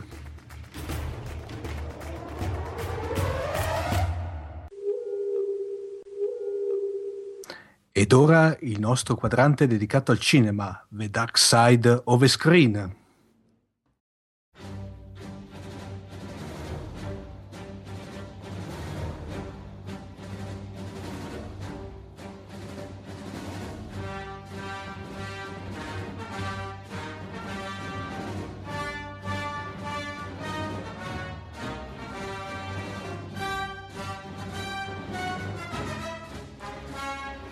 Per parlarci delle ultime novità cinematografiche è con noi il signor oscuro dei sit, Giacomo Lucarini. Buonasera, buonasera miei cari apprendisti, è sempre un piacere ritrovarvi qui, vedo che eh, insomma il mio addestramento ha dato i suoi frutti, visto sì, che avete sì, trovato maestro. una sigla degna di questo nome. Eh, era il minimo per introdurti, no Giacomo? Eh beh sì, direi, direi proprio di sì. E da signore oscuro dei Sith, ovviamente i miei giudizi saranno cattivissimi e implacabili, ma questa sera eh, parleremo poi di due super eh, film annunciati, uno ancora annunciato perché uscirà in eh, Italia solo a settembre inoltrato e l'altro invece che attualmente è nelle nostre sale e naturalmente è passato dalle forche caudine del nostro giudizio. Scusate se passo al plurale maiestatis, ma mi sento dice al personaggio, quando... tranquillo. allora, stiamo parlando ovviamente di eh, Prometheus di Ridley Scott, che è il film che definire atteso è poco dai fan della fantascienza, perché si tratta praticamente del ritorno eh, nelle atmosfere e nell'universo di Alien, quindi... Ma no, cioè, Dio mio, detto- ma a settembre esce. Ah sì, da noi esce il 14 di settembre, Caspita. data Ma me l'ero annunciata persa, ormai- che era così... è ormai là. Accidenti. Vabbè. E Prometheus è stato fin da subito un, eh, un progetto che ha fatto scatenare la fantasia dei- dei- degli amanti della fantascienza, ma anche dei, dei nerd, insomma, perché voglio dire, eh, Alien rappresenta il massimo forse dell'immaginario della fantascienza adulta unita all'horror, quindi due dei generi che hanno fatto la fortuna del, del cinema, soprattutto negli anni Ottanta, di cui la saga di Alien è mh, praticamente eh, sintomatica. Il primo è del 79, il secondo eh, dell'86 e in tutto questo si sono avvicendati alcuni dei più grandi eh, registi che hanno calcato l'immaginario fantascientifico. Eh, Ridley Scott, James Cameron, Jean-Paul Genet e David Fincher, insomma, eh, gente che non ha nemmeno bisogno di presentazioni. Ecco perché No. Prometheus rappresenta il, il grande ritorno di Ridley Scott alla, alla fantascienza e al film che a tutt'oggi forse è il suo migliore insieme a Blade Runner naturalmente perché insomma, Blade Runner rappresenta una vetta che però era un'unione di talenti difficilmente replicabile Direi e forse sì. eh beh sì e, mm, e Ridley Scott eh, insomma deve anche ri- riprendersi un po' da una sequela di film che insomma lui fa sempre questi filmoni da grande budget, grande respiro, però ultimamente non è che abbia fatto granché, insomma da quan- è da quando è entrato nelle crociate, American Gangster, Nessuna Verità, l'ultimo Robin Hood che era quasi insomma inguardabile, diciamocelo, insomma, era un film un po' senza anima. Però Prometheus promette veramente bene. E perché chi non lo avesse ancora visto deve andare assolutamente su YouTube o qualsiasi altro canale che gli permetta di vedere video a cercare questo ehm, viral video, questo video virale che è stato eh, praticamente diffuso e dove si vede Guy Pearce, l'attore eh, Guy Pearce che interpreta Peter Wieland. Chi è Peter Wieland? Sicuramente gli appassionati dei- Eh, della saga di eh, Alien eh. lo sanno. Eh beh, eh, è colui che rappresenta la Wieland Corporation, che poi sarà eh, una delle due che si fonderanno nella Wieland Yutani, che quindi tutti conoscono per quello che riguarda la saga di Alien. E è veramente ben realizzato e fa ben sperare. L'ambito è il 2023, a questa. Eh, questo TED Talk che è una sorta di super convention eh, di, beh, di scienza, di biologia, di, di nanotecnologia, di, di macchinari eh, immaginifici e eh, rappresenta appunto un futuro non troppo lontano. Anche perché eh, Prometheus sarà una sorta di prequel, e nonostante eh, Ridley Scott all'inizio avesse tentato di gettare fumo negli occhi, no, ma non è. non è. Poi, quando è uscito il primo teaser trailer, a parte esserci tutti eccitati come, eh, non lo so, dei, dei tapiri ingrifati, perché c'era, c'era persino, eh, persino il font, no? persino la scritta Prometheus richiama il vecchio trailer del 79 di Alien Vero. e quindi ormai era- il gioco era scoperto e inequivocabile. C'è un cast eh, veramente eh, fantastico, eh, dalla mm, Charlize Theron che eh, sarà un personaggio forse quasi un featuring, però enigmatico e dicono molto importante. Ci sarà Michael Fassbender che ormai sappiamo che farà un androide sulla scia, insomma, di quelli che abbiamo visto, no? Bishop, e Ash nel primo Alien. avrà questo, questo, questo personaggio. Abbiamo Patrick Wilson, eh, insomma, un, un bel, un bel cast di personaggi assieme alla solita mh, eroina importante. Insomma, importante, no? la Ripley, che è Nomi Rapace, che noi abbiamo conosciuto insomma dal Uomini che odiano le donne, quello originale.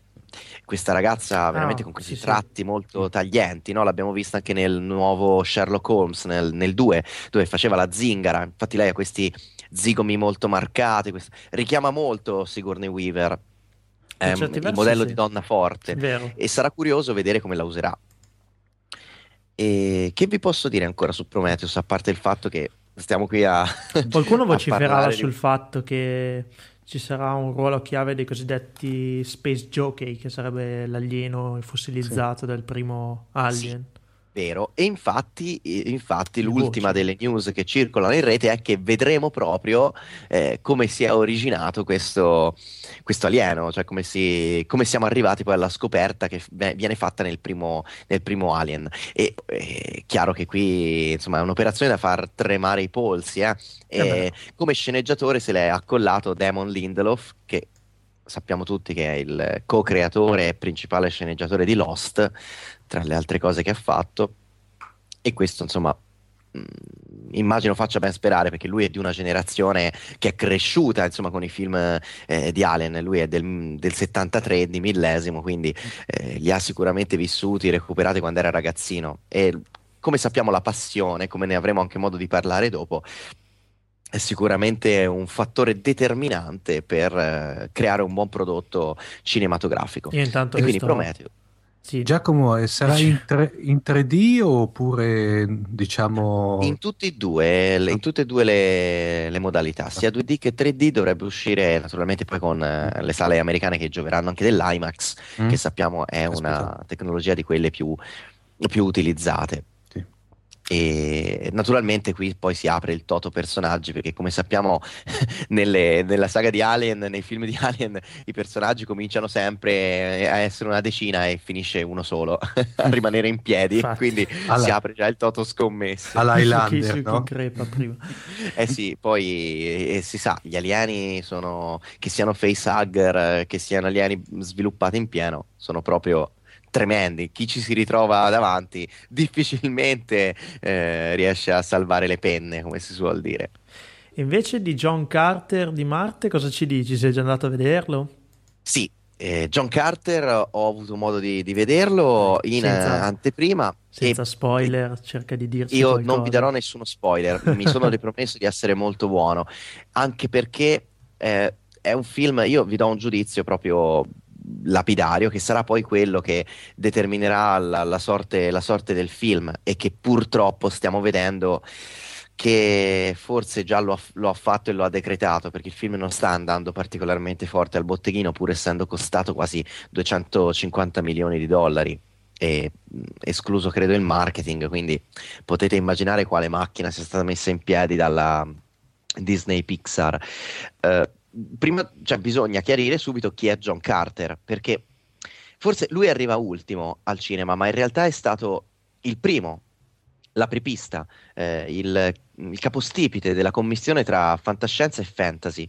Eh, è un personaggio creato nel primo no- Novecento, praticamente nel 1910, da Edgar Rice Burroughs e, e tutto, tutta la sua figura ruota intorno il pianeta Marte e questi alieni, queste razze in lotta fra di loro. John Carter è un, uh, un veterano della guerra della guerra civile americana, dove eh, tra l'altro lui combatteva per, eh, per i confederati, e eh, si ritrova, lo vedrete poi come, su Marte, su questo, eh, su questo pianeta, il pianeta rosso, che mh, a causa della sua eh, gravità ridotta gli dona dei superpoteri. Quindi lui si ritrova ad essere un, una sorta di, di Hulk, però dalle sembianze, dalle sembianze, umane.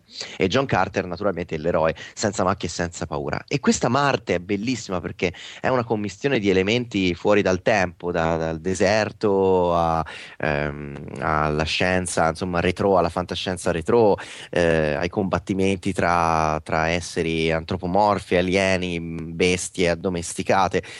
E c'è poco da fare. Eh, Burroughs ha aperto una strada che poi è stata seguita da tutti gli altri grandi, che ora noi diciamo grandi vecchi eh, della fantascienza. È vero. Che ne so, vi posso citare Robert eh, Howard, eh, Bradbury, mm. Alex Raymond col suo Flash Gordon. Ecco, sono tutti arrivati dopo. E questo serve come premessa perché Guerre Stellari in sé ha preso moltissimo dall'immaginario di questi libri che consiglio a tutti di recuperare perché la saga di John Carter da Marte merita di, eh, di essere letta e naturalmente ha ispirato moltissimo anche il mondo de- dei fumetti quindi, eh, riassumiamo tutto. Si parte molto alla larga. Eh, l'immaginario di John Carter è stato affrontato da tantissimi, tantissimi artisti grandissimi.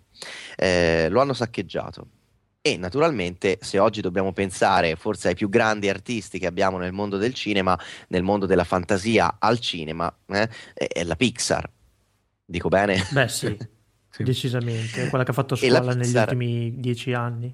Eh, ha veramente dominato no, la scena, anche perché ha creato insomma, opere che forse nessuno poteva pensare portassero sullo schermo. La prima opera live action, non a caso, è John Carter, perché Andrew Stanton, che è il regista, che tra l'altro ricordiamolo si è portato a casa eh, l'Oscar eh, per eh, alla ricerca di Nemo e per Wally quindi mm. cioè, non è un, eh, un regista insomma, primo, primo, arrivato ha fatto tesoro di quanto successo negli anni precedenti perché non è la prima volta eh, che si cerca di portare John Carter al cinema solo che sono stati tutti progetti sfumati.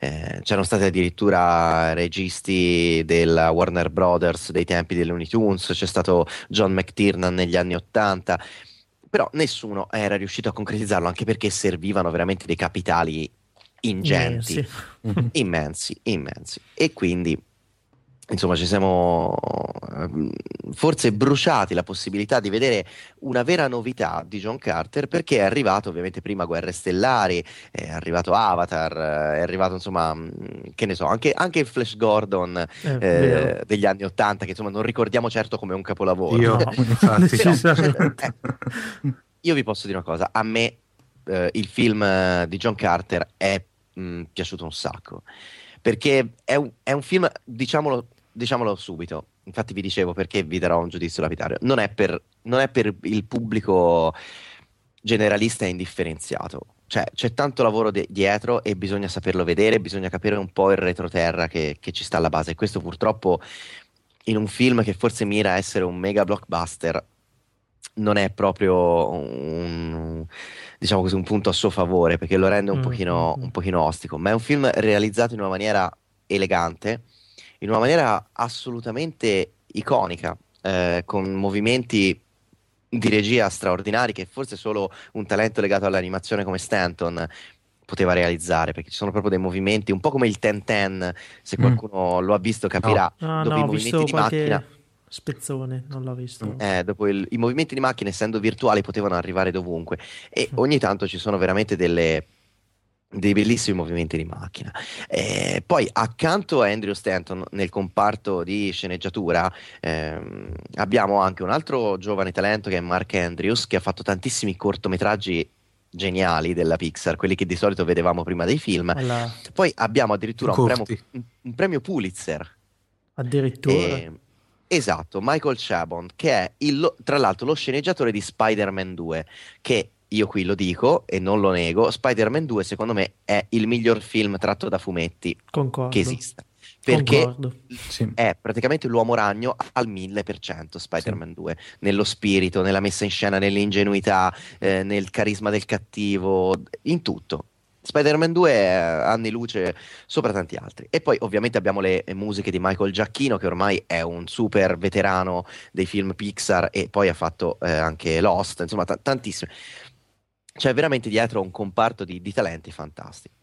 E, um, Andrew Stanton ha sempre amato John Carter di Marte, lo ha detto, e cioè, dalla pellicola trasuda proprio l'amore. E, purtroppo devo dire che anche chi era in sala con me mh, ha espresso delle perplessità e qui però si varia molto da sensibilità a sensibilità perché sotto il comparto artistico visivo gli effetti speciali sono straordinari ci sono pochissime cadute che non sono cadute di stile. Ora io dico cadute, posso dire dove magari stride all'occhio, ma mm. in un film dove l'80% sono tutti effetti visivi. Il cast è molto bravo, eh, abbiamo insomma, alcuni che sono una garanzia, Willem Dafoe è eh, insomma, fantastico, però anche il giovane Taylor Kitsch, oltre ad avere un fisico di quelli che noi possiamo soltanto... sì, decisamente. è il suo, è, è il suo debutto?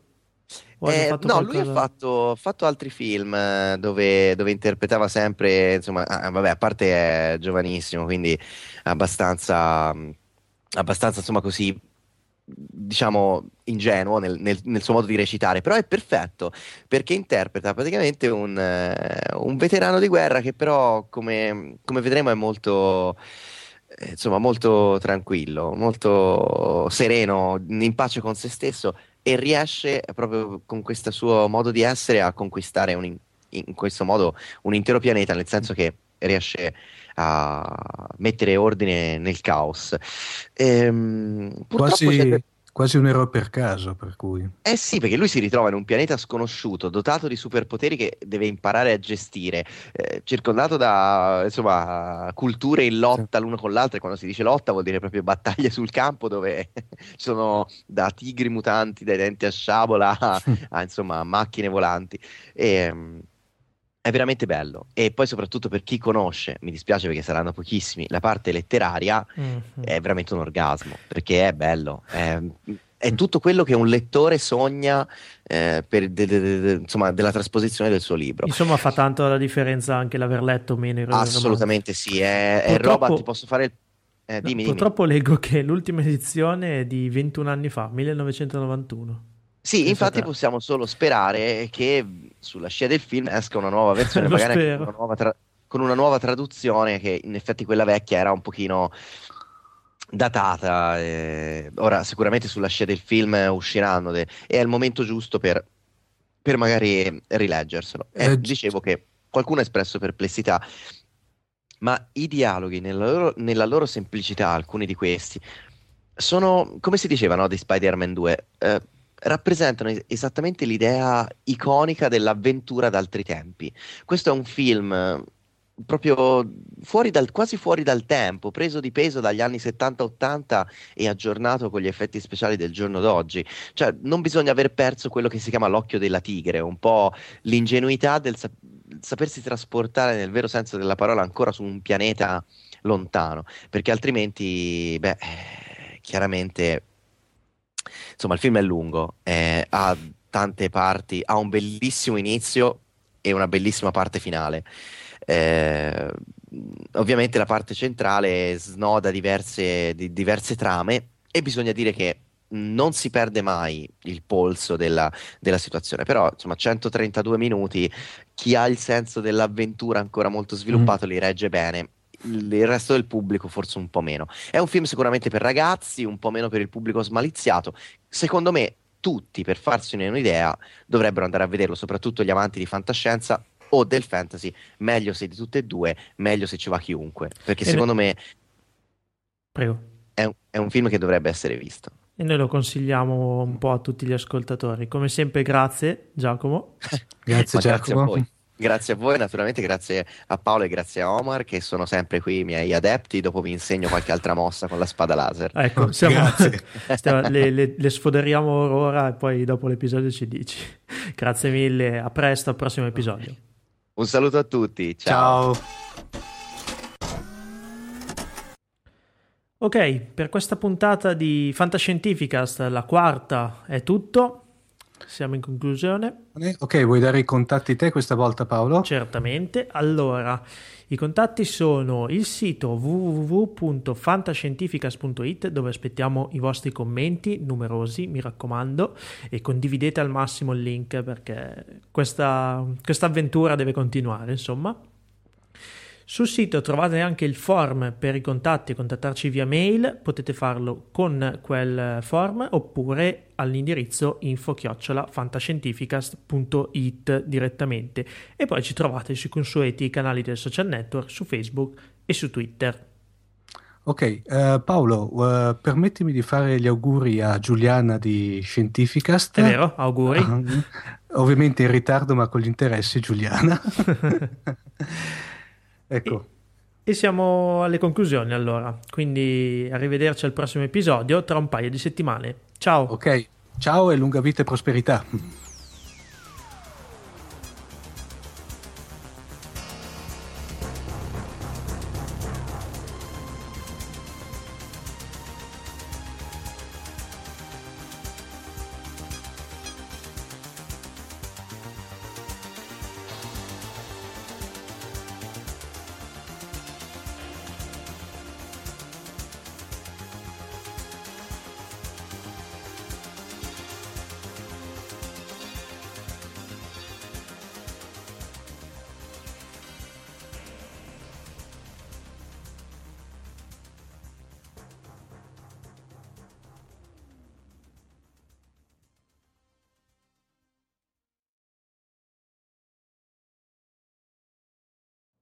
You know how to book flights and hotels. All you're missing is a tool to plan the travel experiences you'll have once you arrive. That's why you need Viator. Book guided tours, activities, excursions, and more in one place to make your trip truly unforgettable. Viator has over 300,000 travel experiences to choose from. Everything from simple tours to extreme adventures and all the niche, interesting stuff in between. So you can plan something that everyone you're traveling with will enjoy. Real traveler reviews give the inside scoop from people who've already been on the experiences you're considering. So you can plan with confidence. Free cancellation helps you plan for the unexpected. And 24 7 customer support means you can travel worry free. Download the Viator app now and use code Viator10 for 10% off your first booking in the app. Find travel experiences for you. Do more with Viator.